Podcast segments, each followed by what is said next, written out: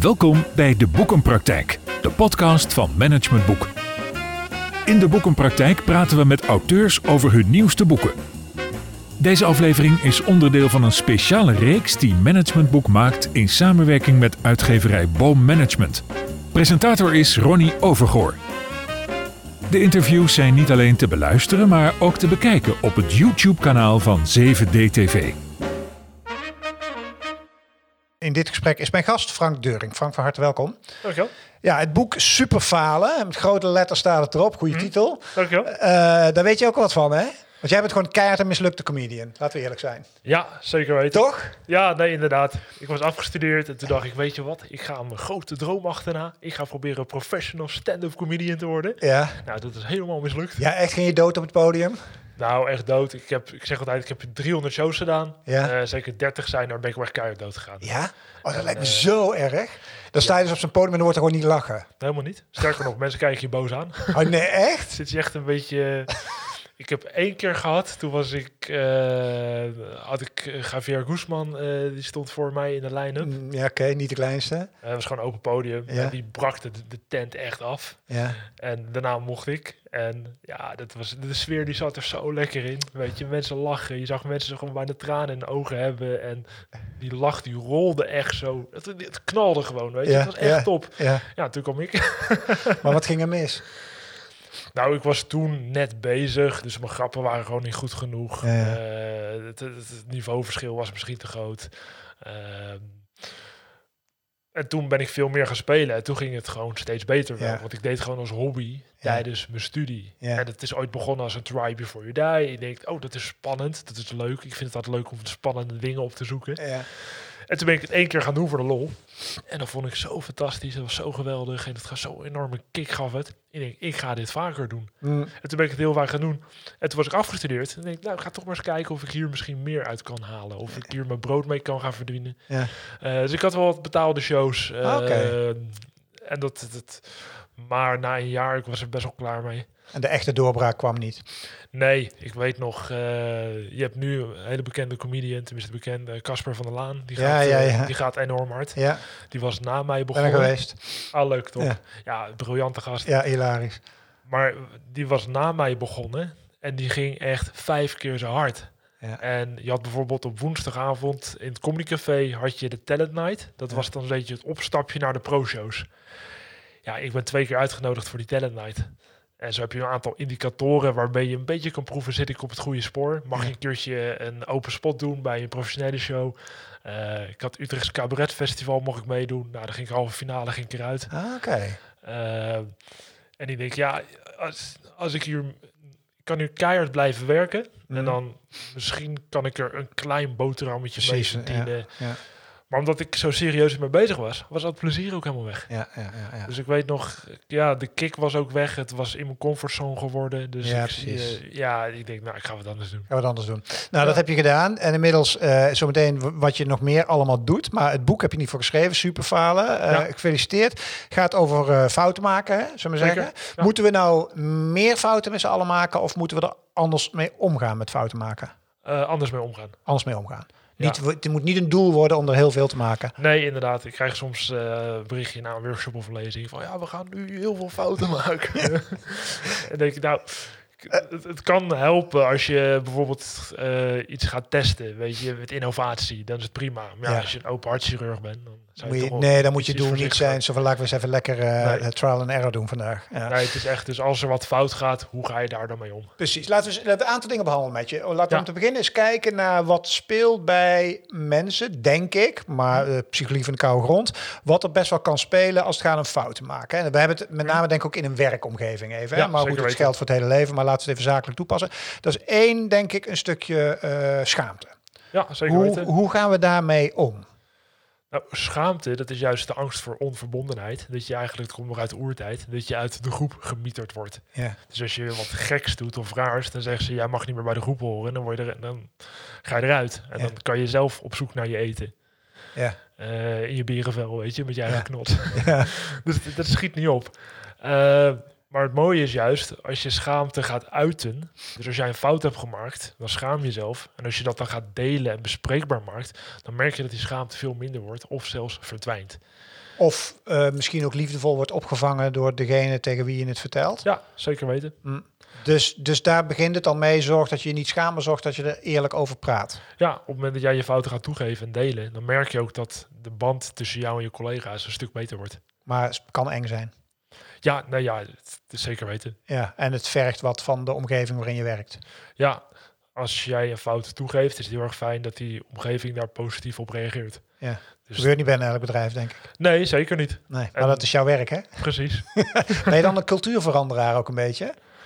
Nou, meer zeg ik doe lichtjes aan. Of ik ontsteek een vuurtje bij mensen. Ja, ja. Dus ik ben echt voor een nieuw perspectief op het maken van fouten.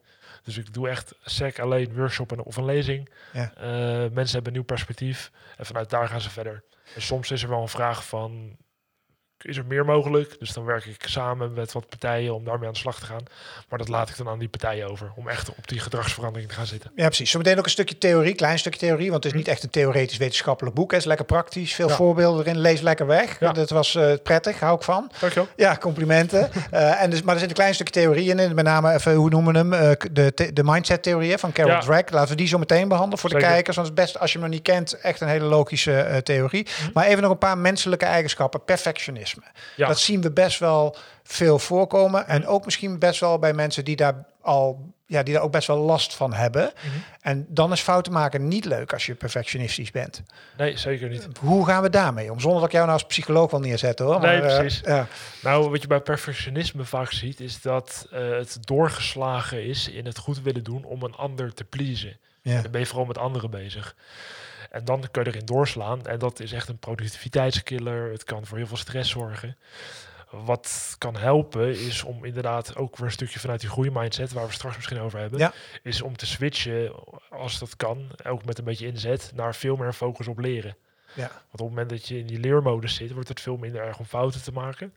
En ook gewoon een beetje lief en aardig zijn voor jezelf. Want dat kan dan ook weer helpen om met die stress om te gaan. Ja, en ook dat klinkt makkelijker dan dat het voor sommige mensen is. Ja, wat dat betreft raak jij. Ik kan me best wel voorstellen als je met dit onderwerp aan de slag gaat. Hè, binnen organisaties fouten durven maken, fouten durven toegeven. Die gebruiken als tools om iets mee te doen. Dat kan heel kwetsbaar zijn. Ja, zeker weten. En heel spannend en heel eng. Ja. Maar ik geloof wel dat als je daar aan de slag gaat als team, als organisatie, ja, dan ga je 5-6 keer harder. Ja. Dus ook een onderdeel wat ik behandel is het stukje psychologische veiligheid. Dus vanuit Amy Edmondson. En daar blijkt gewoon dat het echt een aanjager is voor de creativiteit en innovatie in teams. Ja. Als je die openheid hebt over fouten. Ja. Ja. Maar ook gewoon dat je dingen durft te delen. Dat je gek ideeën op tafel durft te gooien. Ja.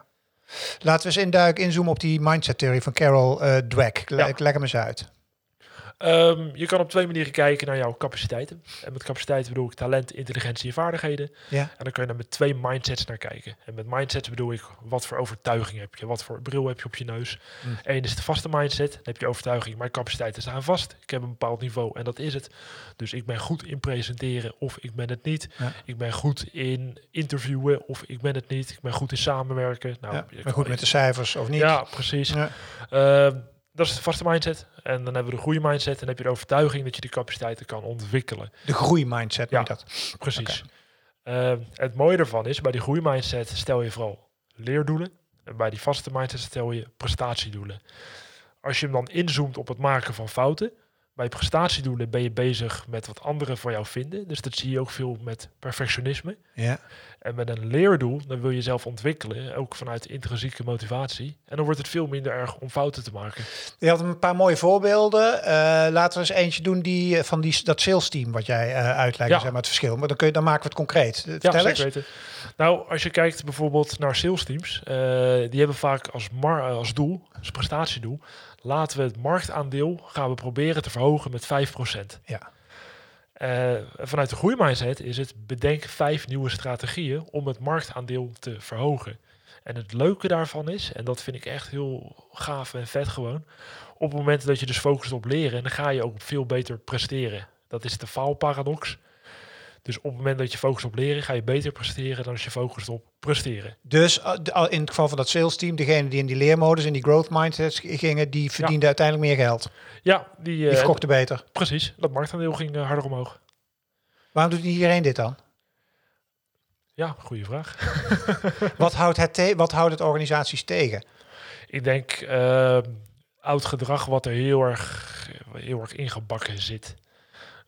Als je puur kijkt naar waar komt een beetje het straffen van fouten vandaan, hè, en gewoon hard op reageren. Ik denk, kan je echt wel teruggaan naar de industriële revolutie nog, van toen er gewoon productie gedraaid moest worden. Ja. Toen was angst echt een goede motivator. Maar tegenwoordig zitten we veel meer op samenwerken, op creativiteit, op innovatie. Mm. Ja, dan moet je veel meer ook leren. Ik zat je video's te kijken van ChatGPT en AI en zo en al die dingen. Ja, ja.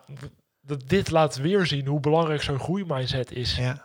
Want je moet je aan kunnen passen. Ja. Ik vind het echt een rotzin, maar de veranderingen gaan steeds sneller. Ja, maar ja, het is wel zo. De enige constante. Ja, dat is wel zo. Wat is jouw ervaring met leiderschap? Want het heeft veel met leiderschap te maken, denk ik ook. Ja, hè? Want de leiderschap binnen een organisatie bepaalt hoe je... Ja, bepaalt, het is ook cultuur. Ja. Als je er eens een thermometer in duwt in Nederland, hoe is het gesteld ermee? Ja, die vind ik enerzijds ook wel lastig om te beantwoorden. Want ik word alleen uitgenodigd door de bedrijven die ermee aan de slag willen gaan. Dus de angstcultuur, daar word ik nooit uitgenodigd. Hoe staat het ermee? Ik denk dat het echt wel de goede kant op gaat. Zeker ook gaat om kwetsbaarheid en fouten delen en mensen aanjagen daarop. Dat gaat de goede kant op. Ook omdat gewoon het werk van zo Amy Edmondson over psychologische veiligheid steeds... wordt steeds bekender. Wat levert het op? Levert het ook gewoon centen op? Ja, zeker weten. Kijk, het mooie is, als jij fouten niet nog eens maakt, dan scheelt dat tijd, het scheelt geld, het scheelt een hoop ergernis op de werkvloer. Ja. Beeld je dit nou eens in? Je hebt een hele talentvolle collega en die zegt van, joh, de groeten, er wordt hier zo hard met fouten omgegaan, ik ga ergens anders werken. Mm. Nou, dan ben je het potentieel van die collega kwijt, maar je moet weer wervingskosten gaan draaien. Je hebt misschien minder productiviteit omdat die kerel of die vrouw weg is. En dan heb je het ook gewoon over een stukje veiligheid ook nog. Dus ik zit wel heel veel in de zakelijke dienstverlening. Mm-hmm. Dus ik had bijvoorbeeld laatst had ik een marketingteam. Nou, als die een fout maken, dan staat er een verkeerde letter op een poster. Dat is prima. Maar ik ben ook wel eens bij een olieraffinaderij geweest. Ja, en als je daar fout maakt, dat kan levens kosten. Dat is gewoon fysieke veiligheid. Ja, want hoe ga je dan om met dat is leuk, die growth mindset. En dan gaan we lekker leren met z'n allen. Ja. Maar ik kan me voorstellen dat er voorbeelden zijn waar je zegt van ja, daar is de prestatie, die staat toch wel heel erg centraal. Jij noemt dit voorbeeld, ja, maar artsen, kan weer wat je net al zei. Ja, zeker. Ja, dan kun je wel lekker in je leermodus gaan zitten. En, maar dat werkt niet, toch? Oftewel werkt het overal en altijd. Het belangrijkste wat ik altijd, wat ik predik, wat ik uitgeef, is je moet fouten bespreekbaar maken en je moet ze delen. Ja. Dus zo'n arts die staat aan de operatietafel, die moet natuurlijk volledig in de prestatiemodus zitten. Ja, precies. Maar op het moment dat het dan fout gaat, dan moet dat wel bespreekbaar worden gemaakt. Ja. En die arts moet ook wel een cultuur creëren dat de co-assistent, als die denkt van, volgens mij gaat dat fout. Volgens mij is het verkeerde been. Ja, zeker weten. Dat gebeurt. Dat je het wel even zegt. Ja, nee, het gebeurt. Inderdaad. Ja, maar ook daar heb je weer een cultuur. Er is ook best wel discussie over dat je dan weer voor zo'n tuchtcollege komt. Ja. Wat dan echt je onder de knietjes afzaagt en het je leven heel erg... Dus dat is best lastig om in dat soort sectoren om te gaan met het feit dat je fouten maakt. Ja, zeker. Wat ik heel tof vind aan de medische wereld, daar is nu echt van de jonge artsen, die hebben zich echt verenigd, letterlijk in de jonge dokter. Aha. En die hebben bijvoorbeeld ook een congres 1 keer per jaar. Ja. Dat heet het Foutenfestival volgens mij. Ja. En dan gaan ze echt met elkaar in gesprek van hoe kunnen we de werkdruk verlagen. Want artsen, er zijn al tekort aan artsen, maar die lopen nu allemaal weg. Die stoppen ermee vanwege de werkdruk. Ja. Maar ook dat fouten niet afgestraft worden en dat ze besproken worden. Ja. Dus daar zie ik wel echt een hele mooie cultuurverandering. Je hebt toch al jarenlang vanuit Silicon Valley, een beetje in de start-up scene, had je de fuck-up nights altijd. Ja, zeker weten. Dat is natuurlijk ook heel erg gebaseerd op dit principe. Hè, van laten we leren van elkaars fouten. Zou we dat vaker moeten doen? Gewoon zogenaamde, of je dan fuck-up nights noemt of whatever. Ja, zeker weten. Ja. Kijk, mijn visie ook is, je moet eigenlijk zorgen in een organisatie dat je een vaste plek of een vast moment hebt waar je die fouten kan delen. En dat kunnen verschillende dingen zijn, zoals een faalmuur of een blog. Of ik heb een klant van mij, die gaat nu met een podcast aan de slag. Nou, super vet. Ja. Maar dat kan ook zo'n fuck-up night zijn. Ja. En liefst als je daarmee begint, zet dan de grote baas op het podium die het goede voorbeeld geeft. Ja. Want waarom durven we geen fout toe te geven? Ja, ja, hallo, volgende week op een functioneringsgesprek met de grote baas. Ja. Maar als de grote baas net heeft gezegd van... dit is bij mij fout gegaan en ik wens voor jullie toe dat je je fouten toegeven. Ja, dan wordt die drempel weer een stukje lager om die fouten te delen. Ja, nou, ik merk het ook op 7DTV hoor, dat elke keer als wij dan weer een ondernemer hebben en ik praat over zeg maar ellende of dingen die fout zijn geweest, dat dat enorm gewaardeerd wordt. Dus mensen hebben daar enorm veel aan. Om maar eens even jouw doopschild te lichten. Ik bedoel, die comedian carrière hebben we gehad. Heb je nog meer momenten gehad dat jij zelf goed op je muil bent gegaan of fouten hebt gemaakt of dat je je kapot schaamde? Of, ja, kapot schaamde. Ik heb een keer een blinde mevrouw een oefening over kijken laten doen. Wat heb je die gedaan? Een oefening over kijken met een blinde mevrouw. Dat durfde ik ook echt 13 maanden aan niemand te vertellen. Maar dat was echt serieuze schaamte. Hè? Want die hele sessie liep ook in de soep daarna. Ja. Gewoon niemand meer reageren in de zaal. Ik voelde echt een beetje die haat vanuit de zaal van... serieus gast, ben je nou een oefening aan het doen met een blinde mevrouw over kijken? Maar jij wist niet dat ze... Jawel, nee, daar ging het juist fout. Ze had een mail gestuurd van, kan ik meedoen met de workshop? En ik zo, ja, dat kan, behalve bij 1 oefening. Ja, ik had 80 mensen in de zaal, ik had 1 vrijwilliger nodig. Dus ik zei tegen haar, je kan met elke oefening meedoen. Ik had er 4 of 5, behalve oefening 2. En zij zegt, nou, is goed, prima. Nou, oefening 2. Dus ik zeg, dames en heren, we gaan naar oefening 2. Ik zeg het nog expliciet, we gaan naar oefening 2.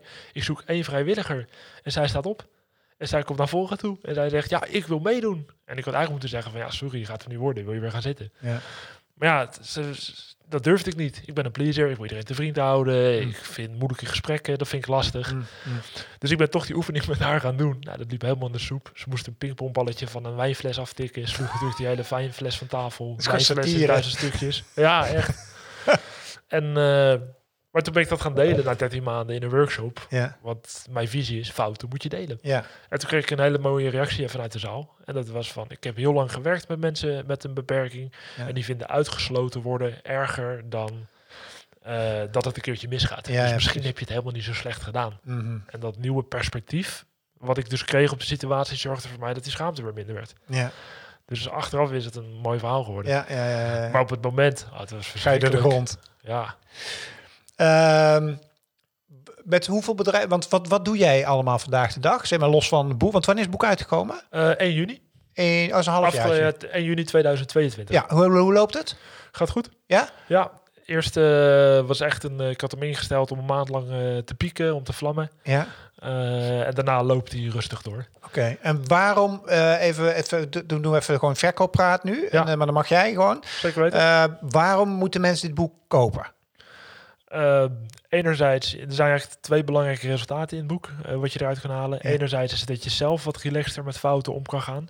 Anderzijds ga je ontdekken wat jij kan doen in je team of organisatie om die fouten bespreekbaar te maken. Dus dat ze niet onder het tapijt worden geschoven, maar dat ze gewoon op tafel worden gelegd. Oké. Heb je ook tips? Want we hebben het er al zijdelings over gehad, maar ik kan me voorstellen dat er best wel veel mensen zitten. Ja, dat wil ik heel graag. En mijn collega's ook wel, maar we zitten toch met die... leiderschaps, met die cultuur. Ja, we weten nu al, als we hierover gaan praten... en we willen jou naar binnen harken... dat ze zeggen, ja gast, dat gaan we dus niet doen. Hoe zorgen we dat het prioriteit krijgt? Of dat de leiding mee wil werken? Of dat het binnen een organisatie wel toegestaan wordt... om dit soort trajecten in te zetten? Ja, je kan denk ik 2 dingen doen. Enerzijds is gewoon... klein beginnen op de werkvloer. Dus jij met je collega, misschien 3 mensen gewoon... Het voor zelf gaan doen, ja. Ja, en dan die olievlek steeds groter maken. Ja. Dus kruisbestuiving. Mensen raken besmet met die openheid en denken... oh, dit levert toch wel wat om. Anderzijds, als je dan die resultaten hebt... die resultaten laten zien aan het management. Een heel mooi voorbeeld wat ik vind. Het komt uit het boek van Amy Edmondson... over psychologische veiligheid... Ja. Ziekenhuis hebben ze een systeem ingesteld over het delen en het melden van fouten. Maar al die mensen denken, ja, hallo, als ik een fout ga delen of melden, dan gaat het boek op eraf. Op een gegeven moment iemand die gaat dat toch doen, die meldt een fout. Op basis van die fout kunnen ze hun werkprocedures aanpassen. Het werk wordt daardoor een stuk veiliger. Het aantal calamiteiten daalt. Dus in plaats van 20 per 100 patiëntdagen worden het er 10 bijvoorbeeld. Ja. Dat succes wordt teruggekoppeld en bam, iedereen is mee. Ja. Dus eigenlijk, ik zeg, je moet niet alleen je fouten delen, maar ook de successen over het delen van die fouten. Ja, wat het delen oplevert. Ja, ja, precies. Ja, precies dat. En dan heb je de mensen mee. Hey, en hoe zie je workshops? Hè? Want je doet daarnaast ook workshops en zo, hè? Ja, workshops en lezingen. En je wil het podium op, hè? Of gaat. Ja, dat doe ik al. Dat is wel, ja, precies. Dat zit er natuurlijk een beetje in. Zeg maar. Ja, zeker. En daar zit ook wel wat humor in dan. Ja, zeker weten. Ja. Ik heb dit boek nu geschreven, maar ik ben al 8 jaar met het onderwerp bezig. Met mijn bedrijf, dat heet de Foutenfabriek. Dus ik geef workshops en lezingen over het bespreekbaar maken van fouten. En wat zijn daar de ondernemerslessen die jij geleerd? Want je bent ook ondernemer dan dus. Ja, of tenminste ZZP'er of freelancer. Je hebt geen mensen in dienst, denk ik wel? Ja, ik heb een team van freelancers om me heen. Ja, dus precies. Ik heb een paar VA's, ik heb een video-editor, PR-adviseur het laatste jaar voor mijn boek. Om dat een beetje te pluggen. Ja. En wat zijn daar je lessen van de afgelopen jaren? Hoeven niet per se fouten te zijn, hoor, maar gewoon lessen die je geleerd hebt als ondernemer. Want het zit ook op een ondernemerskanaal natuurlijk. Ja, hier. Zeker. Een van de dingen wat ik wel ontdekt heb is financiële beslissingen nemen op aannames in plaats van op feiten. Dus wat ik nog wel eens had was, kreeg ik bijvoorbeeld voor een maand kreeg ik 4 aanvragen binnen. Ja. En die scoorde ik allemaal. Ja. Nou, dan zit je er lekker in, dan heb je zelfvertrouwen. Die week erop, of die maand erop, kreeg je weer 4 aanvragen binnen. Ik denk, nou, weet je wat? Ik scoorde echt wel minimaal 3.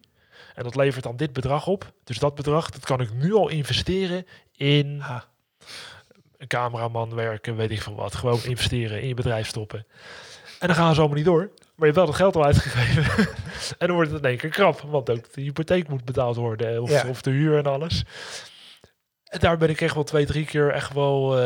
dat het gewoon heel krap was. En dan moet je weer even geld lenen of je moet gaan besparen. Of, dus de les is eigenlijk gewoon, je moet geen geld uitgeven waar je nog niet hebt verdiend. Nee, precies. Huh?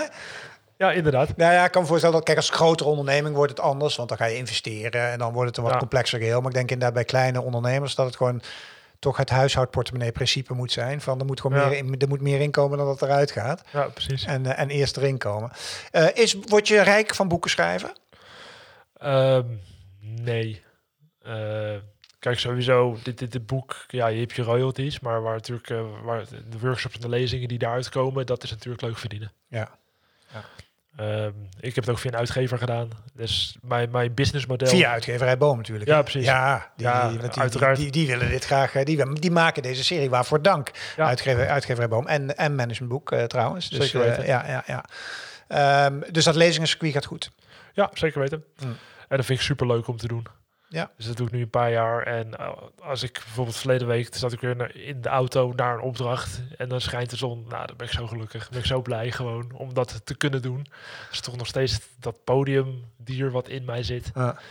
En dat je mensen echt wat meegeeft. Dat is super tof. Ja, je hoeft mij niet uit te leggen. Nee, precies. Dat kunnen we elkaar de hand schudden. Dankjewel dat jij mijn gast was, Frank Deuring. Tot zover deze special van de Boekenpraktijk. Wil je het besproken boek bestellen? Ga dan naar managementboek.nl. Meer afleveringen in deze speciale reeks vind je op managementboek.nl/podcast. Je kunt je daar ook abonneren.